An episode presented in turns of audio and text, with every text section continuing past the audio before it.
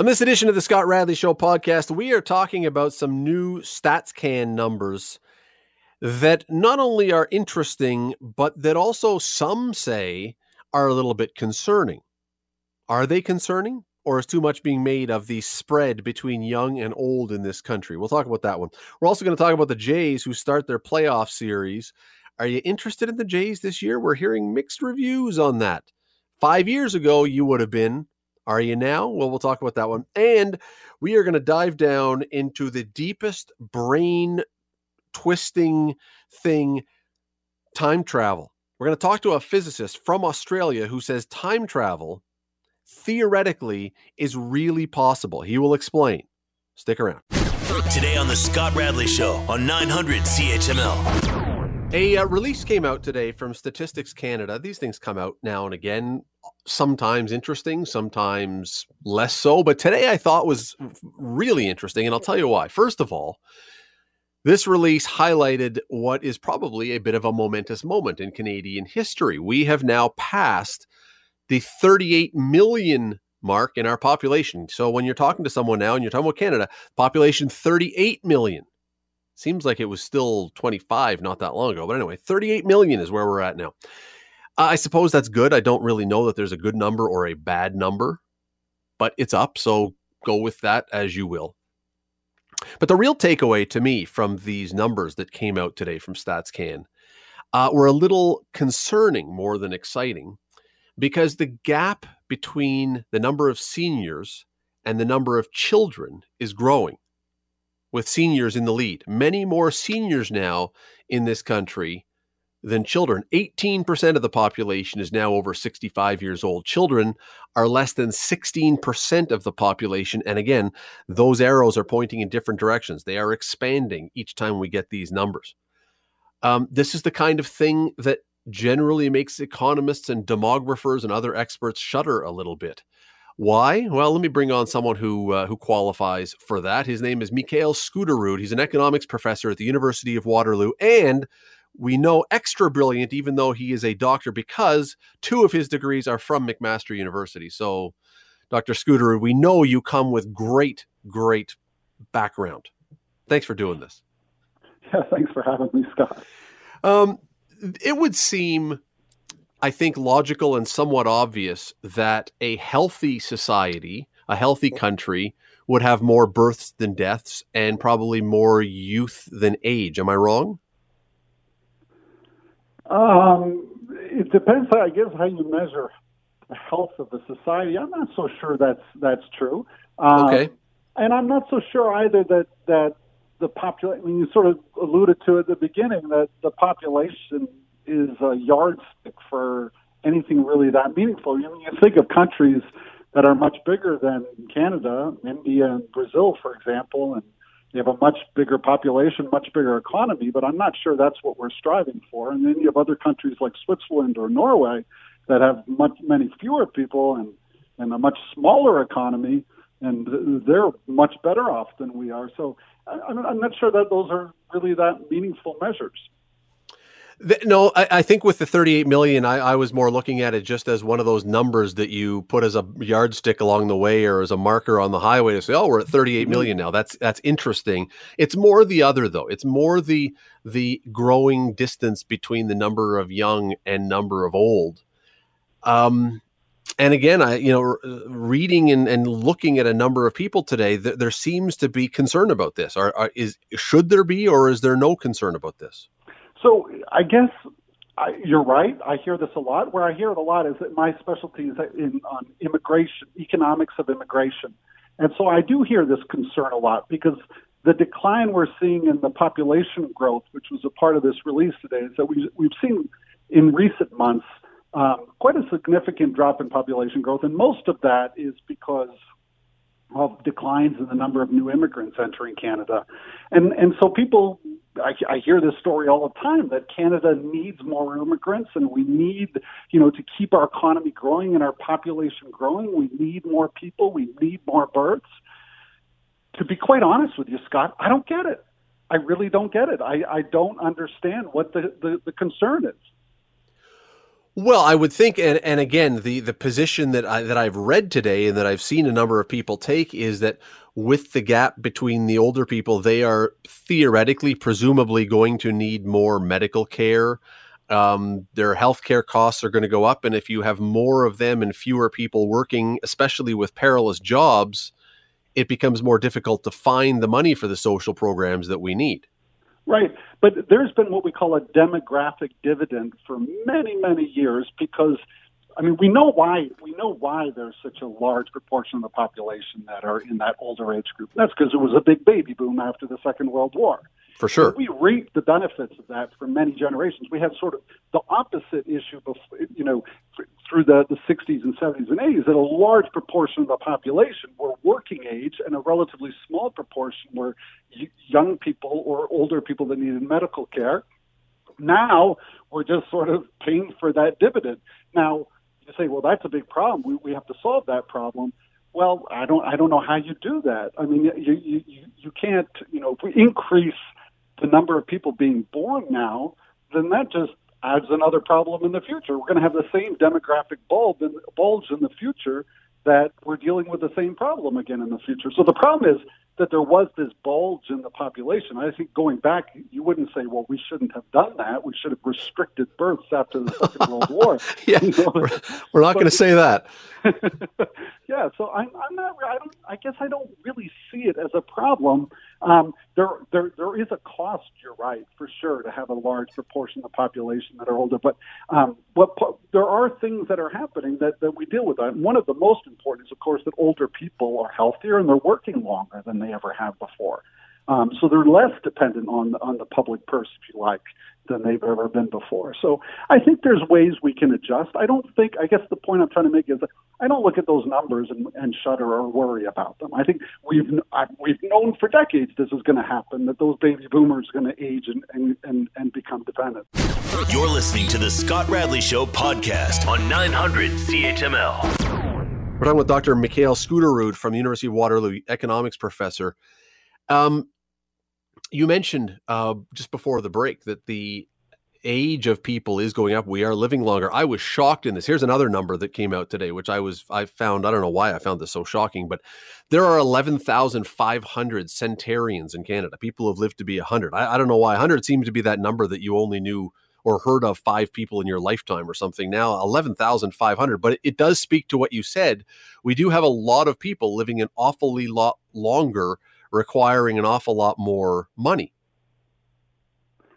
Yeah, so I I guess uh, on that I, I, I think that the the reason why there are more people that are over the age of, of 100 is that even if the probability of living to be over 100 stays the same and hasn't increased over the time, because the population is rising, you're going to get more people in True. that group. True. So it, I, it, the, there's, I mean, you're right. Life expectancy in Canada is constantly increasing, but the, the kind of low hanging fruit, the medical advances that have really increased our life expectancy, have pretty much, for the most part, they've been grabbed already. So right now, I mean, the big think about medicine, right? The big innovations where you you increase life expectancy is is in cancer treatment in particular. Mm. um, and and so those treatments the kind of the relatively straightforward ones that, that have been really successful like treating prostate cancer um, those those have happened. So you, you're most of that change you're seeing there uh, is is I don't think um, life expectancy because if you look over the past 10 20 30 years it's still hovering like 82 for men and a little bit more for women. That that hasn't changed very much Uh, you know, you just raised something that I have never contemplated before, and it probably is awkward to even ask this. But if we ever found a cure for cancer, would we have the the would we have some problems with that because of the number of people who would then even then live longer and longer? Possibly that wouldn't be good for the economy. It really has to do, I guess, Scott, with with how productive people can still be. Sure. I mean, if if it means that you can continue to be productive because you, you haven't had these bouts with cancer, I mean, actually, this is kind of personal. I went through a bout with cancer. I had non-Hodgkin's lymphoma two years ago, and I'm in my mid 40s.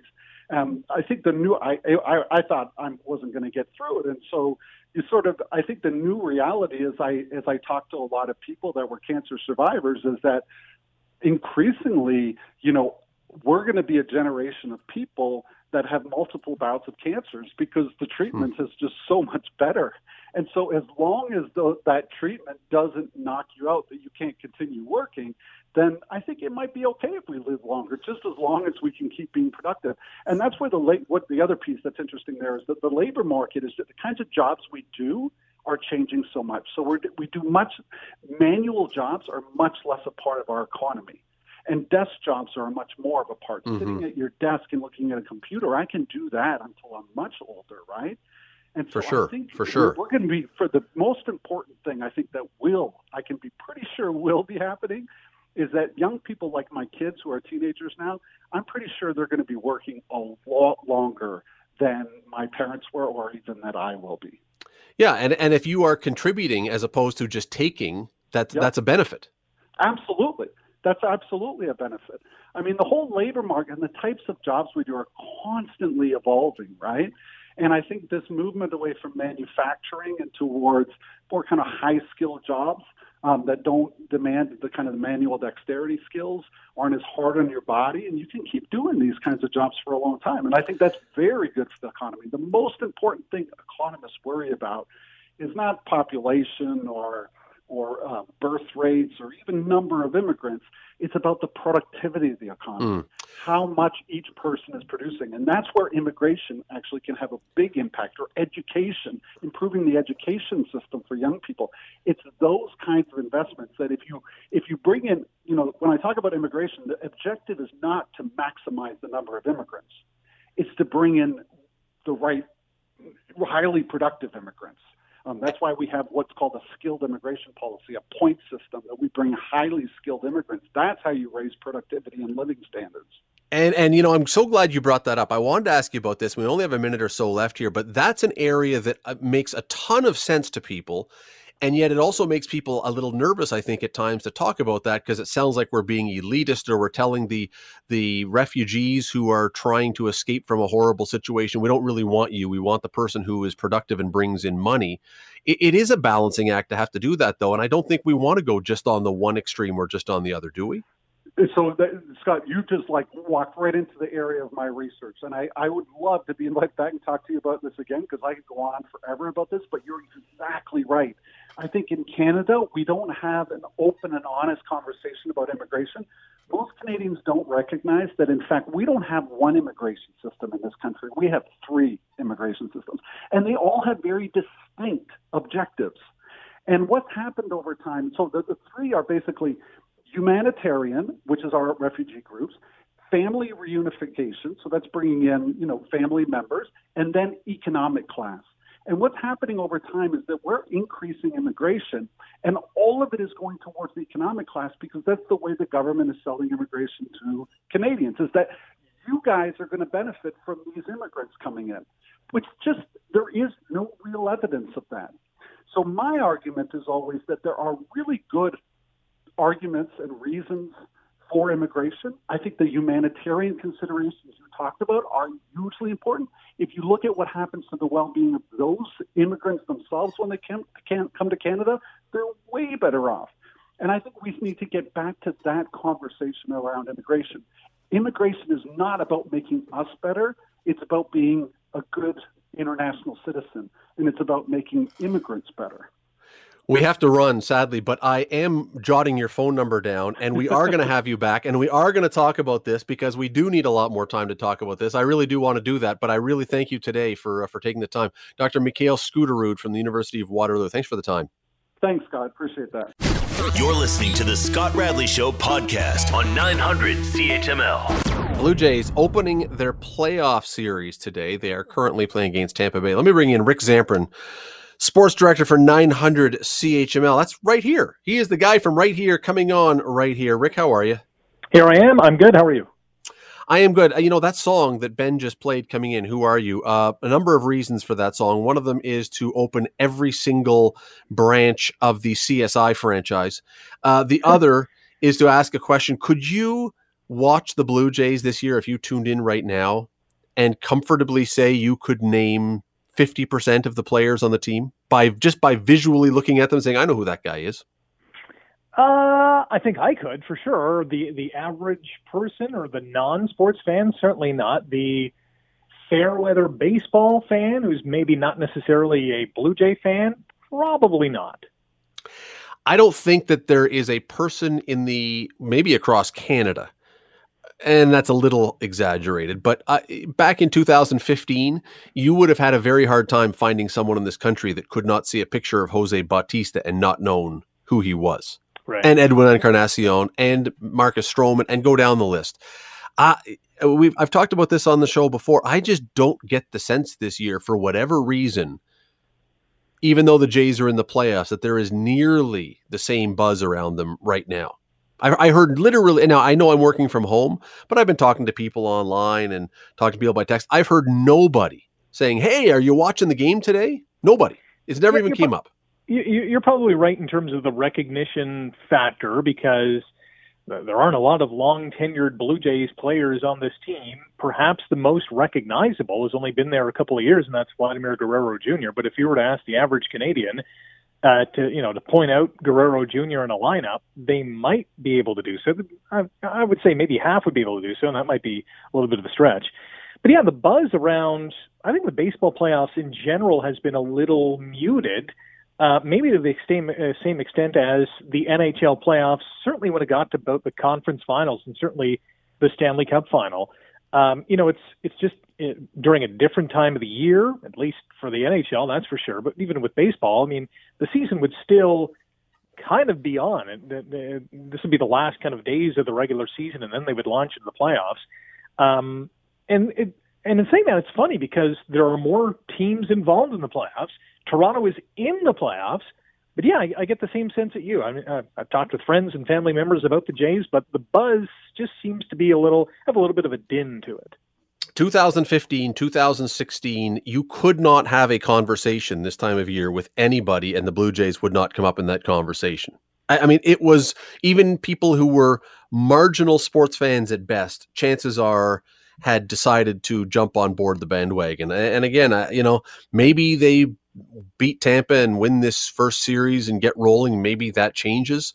Um, first of all, they never beat Tampa, especially in Tampa. So I'm not holding out great hope. But I, I, as I say, it's to me, it's very weird. It's very weird that we have a team from this area showing success. I mean, the Esther Raptors, but the Leafs have been out forever, and the Argos didn't play, and TFC, I don't even know where they're playing these days.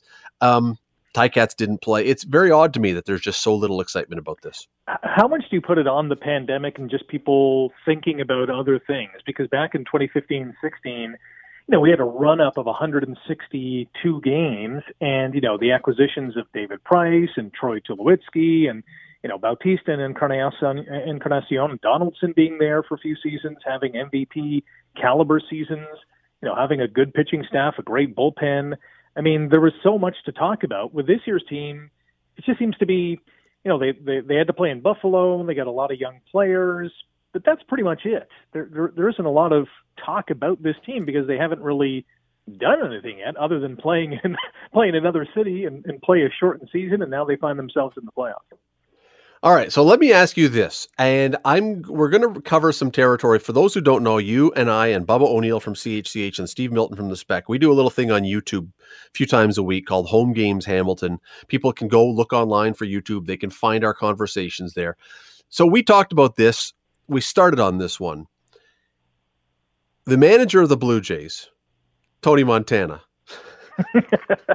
yeah, nobody can remember his name. Um, Charlie Montoyo now, whether he made the call on this one or whether it was handed down to him, the Blue Jays decided not to start their ace in the first game today of the playoffs, which flies completely in the face of convention. You, if you have an ace, you pitch him as many times as you can. They are not doing that. Is Charlie Montoyo and are the Blue Jays brass brilliant strategists who are working the fringes of the game and finding soft spots, or are they overthinking the whole thing? I'd vote for the latter, but I guess we're about to find out over the next three days because they're playing back to back to back. Um, you know, even in, in, in today's game, you know, I wrote my blog the other day on 900CHML.com that Hyun Jin Ryu should have gotten the start because he was their best pitcher through and through from the start to, you know, the end of the regular season, played against Tampa Bay or pitched against Tampa Bay very well. You go with your number one guy for the particular reason that the overwhelming number of teams that win game one or the overwhelming percentage of those teams that win game one go on to win that series and move on. And the name of the game, yes, is to win two games, as Charlie Montoyo said over the weekend. But if you don't win game one, the average or the, the, the, the number of teams that win two in a row to take that best of three is absolutely minuscule. It's in the single percent uh, number. Um, I just don't know. I, I don't like how they approach this series. I understand, yeah, you got to win two games, but if you lose the first one, you're in a hole. You're the pressure's on. You've you've uh, you know mounted some pressure on you. Uh, it's it, you know you don't want to climb that hill. You want to be at the top of the hill with that one game lead in your back pocket. You're listening to the Scott Radley Show podcast on 900 CHML. Rick, just before the break, we were talking about Charlie Montoyo and the Blue Jays brain trust and doing things in an unorthodox fashion. So you mentioned Hyun Jin Ryu not pitching the opener, even though he is there clearly their ace, and that would be the typical thing to do. So today they start Matt Shoemaker, who has had success against Tampa, and you're thinking, okay, well, you know what? He's had success against Tampa. He's going to go for a while. Rolls through three innings, only two hits given up, and they yank him and put in Robbie Ray because, well, why wouldn't you? And now it looks like Robbie Ray is going to come out after three innings and they're going to put in someone else because, well, because why? I guess if it's working, I don't know, but it, it like it, it, clearly the Blue Jays brain trust is trying to reinvent baseball, and I suppose good on them. if They're geniuses if it works, and they're morons if it doesn't. Yeah, it's quite obvious that the Jays had a plan in terms of how they were going to use Shoemaker, but but I say that word because when he's rolling, um, you know, you, you keep him in there. I know that he had he, he pitched what like three innings over the last month because of a lat issue. Um, but at the end of the day, when your pitcher is going and he's on uh, and he's feeling good, I'm sure he was feeling great after three innings. You know, only throwing thirty some odd pitches. I know the plan is the plan, but sometimes as a manager, uh, you just got to say, hey, listen, uh, I got to go with the hot hand here. There was no guarantee, and it turns out in the fourth inning there was no guarantee because the Rays ended up scoring a run. Um, that Robbie Ray was going to come in and be just as effective, or that he was going to come in and be even better. Uh, the fact of the matter is the Rays lead one nothing because Charlie Montoyo stuck with the plan. Who knows? It could be five nothing if Shoemaker came out for the fourth, and and and who knows the fifth inning. But the fact of the matter is, Shoemaker was on fire, and I thought they should have just kept going with him. Well, and as I said a moment ago, I mean, what's going to happen here is if the Jays somehow win this series and you've done all these wacky pitching stuff where you don't start your ace and you're pulling guys in and out and and keeping in mind the risk here for the Jays is because there are no days off because of the compressed schedule and the extra playoffs and everything there's no rest time between games. So the three guys, assuming you only use three, who you're pitching today, probably not available for the rest of this series. So if it happens that Ryu gets in trouble tomorrow, you've already taken out a lot of your long arms out of the bullpen that you know so you better hope it's right but if if it turns out if they win boy the blue jays guys can walk around and with their chest puffed out saying see we have reinvented how the game is done but if they end up losing this they got some questions to answer yeah, that you know what that's a big if, especially tomorrow. I know Ryu and we've been singing his praises over the last couple of minutes, but what if he gets just torched in the first couple of innings and it's seven nothing? Does he have to wear it for the next five innings because they don't want to burn through more members of their pen because they're going to need him in game three should they come out on top in this ball game? I mean, it's a strategy to me that just is kind of backwards because you're you're just banking on too many things happening bank on the guys that have gotten you there and, you know, starting your ace in game one. That's what Tampa's doing. That's what every other baseball club is doing here in the majors. So if it works today, some other teams might look at that and say, hmm, maybe we'll do that for the next round, or maybe we'll do that next year if they keep this playoff format. I'm not sure it's that easy because as we saw the last eh, year and a half or so, you know, baseball managers adopted this opener concept in terms of, you know, starting one of their uh, relievers to start the game, and which was a Tampa Bay thing where Montoyo exactly. was the bench boss. So this is where he's come from. This this background, this system of doing these things. Yeah, and you know it caught fire a little bit, but it's kind of petered out because I think most managers realize, listen, we're just burning through a reliever that we can use later on in the game that might save us uh, or, or get us out of a jam because you know we're up by one and we need you know a couple of outs in the seventh or eighth or ninth innings, and we can't now use this pitcher because we burned him in inning number one. So, you know, the uh, whether this is the renaissance of baseball, I I kind of doubt it. Uh, it's interesting, if nothing else.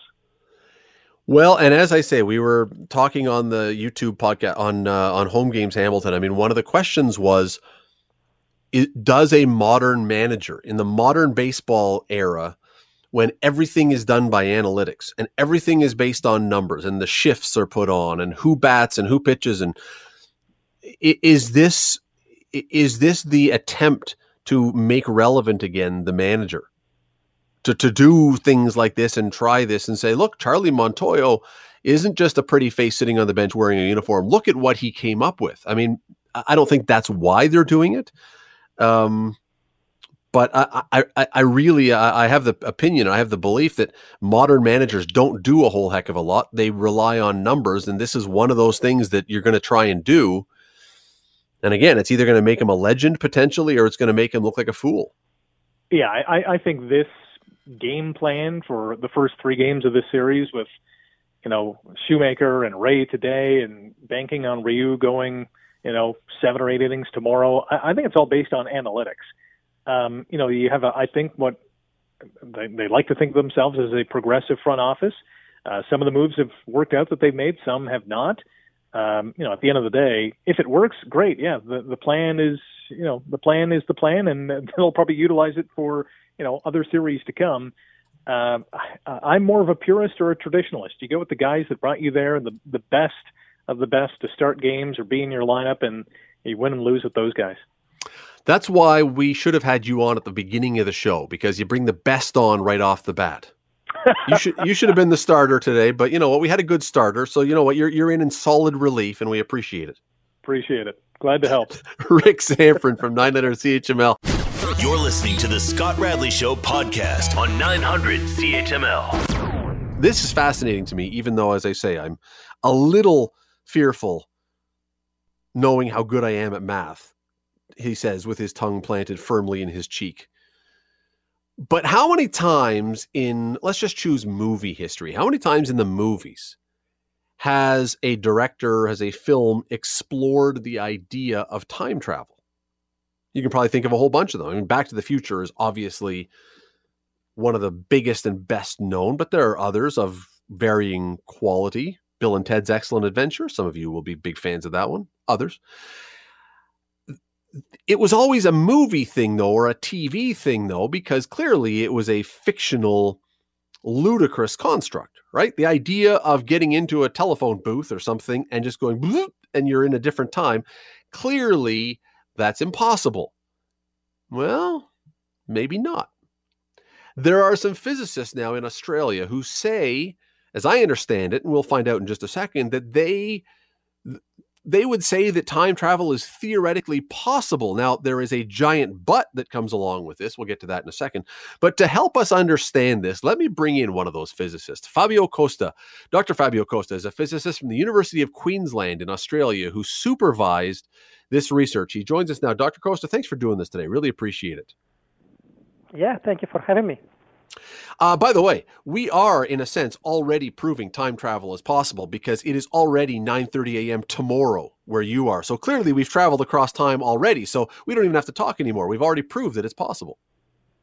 Yeah, that's right. And uh, well, in another way, we prove it every day. We uh, wake up uh, in the morning and then we wait and we time travel to the evening. So yes, that's definitely that's uh, true. time travel.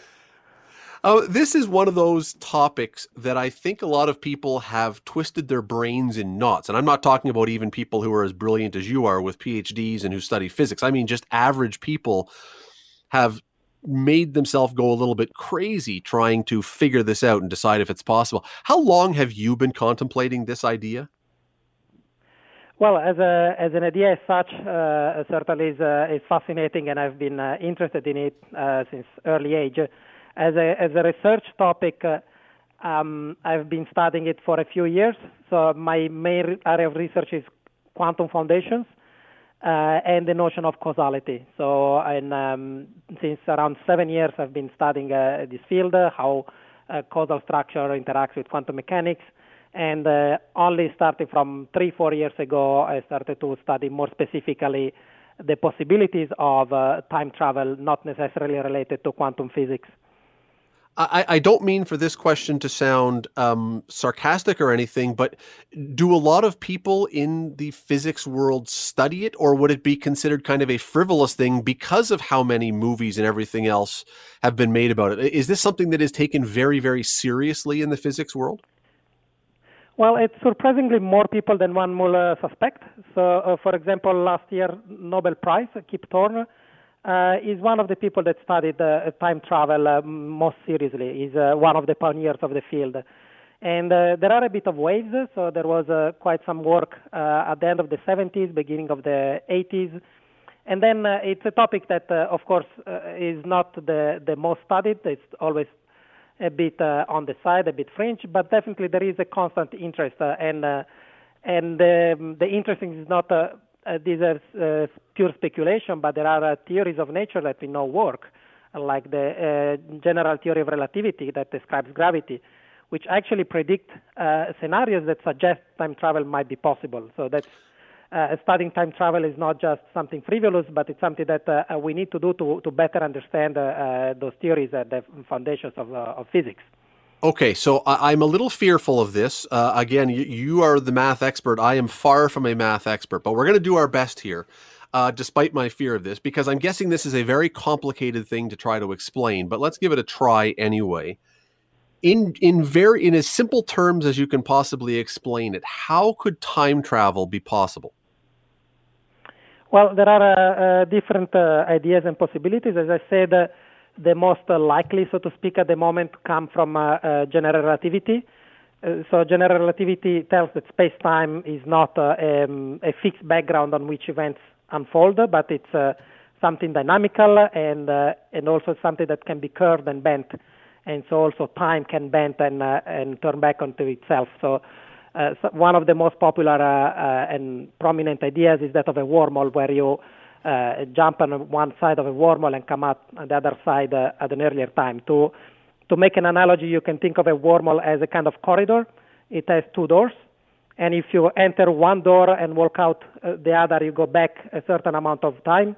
If you walk the other direction, you go forward a certain amount of time. But how would we how would we create the door that would take us to that other time? Right, that's the uh, the tricky bit that uh, uh, we don't really know if it's possible. So um, there are uh, um, solutions to the Einstein equation, which means there are uh, some uh, some scenarios of space-time that seem to to be possible. it just unfortunately they would require some type of matter that we don't really have. So something with a very strange property, something which is called negative energy density, to create such wormholes. And uh, yes, it's unfortunate that uh, um, the the type of matter that we have around uh, uh does not allow to do that. But um, um, we don't know, in fact, uh, if uh, if that's a property of all type of matters. There are some aspects again involving quantum physics and the interaction of quantum physics and general relativity that we don't fully understand, and we don't understand if if it is possible, maybe in principle, to create a type of matter that will create these wormholes. Uh, so essentially, what we will have to do is to to bend the space-time uh, so strongly to have some uh, very strong and very specific type of matter that uh, bends space-time, and in a way it punches a hole through it. And so once you punch the hole, you create this corridor I was saying uh, with the two doors, and then you have, uh, in a way, you have to take one door and take it around for a ride. in a specific way that relativity predicts will change the time of that door relative to the other one. So that part uh, is uh, is known how to do it in principle. Uh, the part that is not clear is how to create the corridor in the first way. Okay, and Dr. Costa, now if even if we could do this, even if we found the matter and we could create the wormhole and everything else, do we believe or is there any theory that says we could actually choose what time we would go back to or would it be a completely random moment that you would arrive at? Uh, no, we will uh, know exactly uh, when we will go back because uh, once we have set up the wormhole, so to speak, the corridor, we have set, up a, a fixed uh, um, time gap between the two doors. So we know exactly that uh, if you go from one door to the to the other, we know exactly how much back we go in time. And then you can also go out of the corridor, walk around back to the door, and walk another uh, uh, another time interval. So in principle, one can go back uh, arbitrary amount of time, with the caveat that you can only go as far back as to the time where the corridor was uh, um, was first created, which is uh, um, a possible explanation why we haven't seen any time traveling from for the future, because uh, um, it's possible that uh, if a time machine can be created, it only allows you to go back at the earliest when it was created. So if, since uh, a time machine has not been created yet, um, time travelers are not able to come here yet. Well, I was going to ask that because people are always studying and expanding our knowledge and everything else. Is it not theoretically possible then that someone who has been from the future is back here time traveling because they've developed how to do what you've started to figure out? Yeah, exactly. So that's uh, uh, as far as uh, uh as we know, that will not be possible, or it's uh, uh, it's much more unlikely. Um, well, first of all, we don't know if time travel is possible at all, but if it were, um, most likely will be of the type I was describing that you cannot go back an arbitrary amount of time. You can only go back in a way, you have to think of that someone has to open that door in the past in the first place. And because no one here knows how to do that, we cannot yet uh, get visitors from the future. One thing that is fascinating about what you've studied and, and how you describe this is the paradox. And, and just so um, many people, when they think of time travel, and if we could ever figure out, and if it really was possible to do this, the use of this would be well let, let me go back then to the 1930s and uh, I will assassinate Adolf Hitler before he gets power, and therefore we don't have the Second World War, we don't have millions of lives lost, and we don't have the Holocaust. But there's a problem with the theory that says you can go back and change history before it starts. Well, yeah, essentially the uh, the um, paradox is that uh, uh, events only happen once, so to speak. So we know that uh, Hitler was there and the Holocaust happened, and so we already know that uh, uh, nobody went back in time to kill Hitler because if they did, Hitler would not be there in the first place. Uh, so uh, this is exemplified typically in the grandfather paradox. It's an extreme example where you go back in time and you kill your young grandfather before he could meet your grandmother, and in, he could meet your grandmother, and in this way you will not be born. And if you're not born, you cannot go back in time and kill your grandfather. so the problem there is really of logical consistency because uh, either you are born or you're not born. Uh, both things cannot be true at the same time. Um, and so the, the um, research we have been doing is exactly try to see uh, to what extent these paradoxes can be fixed uh, or can be avoided in a way. So how much is it possible to go back in time uh, and perform actions and yet not create any inconsistency? Right. And let me give one other example, which has come up a lot lately. And I know that it's been talked about even with your studying here. And that is, well, I don't even have to go back to 1930. I just want to go back to last September or October and stop the first case of COVID from starting. And therefore, we won't have the COVID outbreak. But the problem is that, as you say, it's already happened. If it hadn't happened, if I could go back and, if I understand this right, if I could go back and prevent COVID from happening, then there would be no COVID, which would then remove my reason for wanting to go back to prevent COVID from happening. It becomes this cycle. Yeah, exactly. So these are the type of things that uh, uh, uh we cannot really make sense of these type of uh, contradictions. It simply it's uh, right. It hurts your head. Was there or was not there. So, uh, is there so, an answer? So the, you, yes. You, you say you've been working on how to answer this paradox. So, is there an answer for how we get around this? Well, yeah, in a way, uh, there are a lot of uh, science fiction stories that uh, already give an answer, and the, the um, answer that is kind of compatible, at least to, with logic, is that uh, um, is that of self-consistent time travel. So that's the story where uh, um, the traveler goes back in time and tries to prevent uh, certain events from happening, but then their actions are the very trigger for those events. So in the COVID example uh, we imagine uh, we go back in time, we try to prevent the, the virus, but then we get infected in doing so, and we become patient zero and start a pandemic. And so what we have been studying is that this is a relatively generic situation. So it, it looks like that uh, you can have very a very diverse range of scenarios where a time traveler goes back in time and performs any action they like, but then events uh, always manage to adjust themselves to be exactly as they should be. Do you um I mean, you're studying this, you understand this, and certainly, you know, us having a conversation on the radio, it's very difficult. But, uh, you, you, know, when you talk to other people and you do your study on this, and it's very serious, do you believe that in time, this is a realistic possibility that this could be figured out to the point where someone might do it? Well, I must say it's very hard to say. Uh, it's probably not, uh, but it's really uh, fascinating to think that it might be. And uh, it's fascinating that uh, for the physics, for as much as we know in physics now, it's not excluded. And so exactly the the research in this area is to try to understand uh, um, if physics somehow excludes it or if it allo- allows it. And uh, yeah, I'm I will say the jury's out there, and uh, will be really fascinated to imagine that something like that uh, was possible. And uh, of course. Uh, um, the the implication will be quite uh, um, quite incredible, but um, but certainly that's not something we can uh, we can say for sure now. Well, no, and uh, you know your your science prizes may come many years later when they figure out how to do it and they say, but look, Dr. Costa was the one who figured it out. We should have given it to him. We got to travel back now, but we can't. And it gets very complicated. Listen, I really appreciate you taking some time to explain this today. It is, uh, it is so interesting. It is, uh, and it's such a, a, concept that we, we have seen presented so many times in so many ways. I thank you for trying to share some of this today. Thank you. Yes, thank you for calling. The Scott Radley Show, weekday evenings from 6 to 8 on 900 CHML. The Scott Radley Show podcast is available on Apple Podcast, Google Podcast, and wherever you get your podcasts. I'm Scott Radley. Thanks again for listening, and do not forget to subscribe to this podcast. It is free. You will never miss an episode. And also, be sure you rate us and review us. Whatever you think of us, we'll take it. Thanks for listening.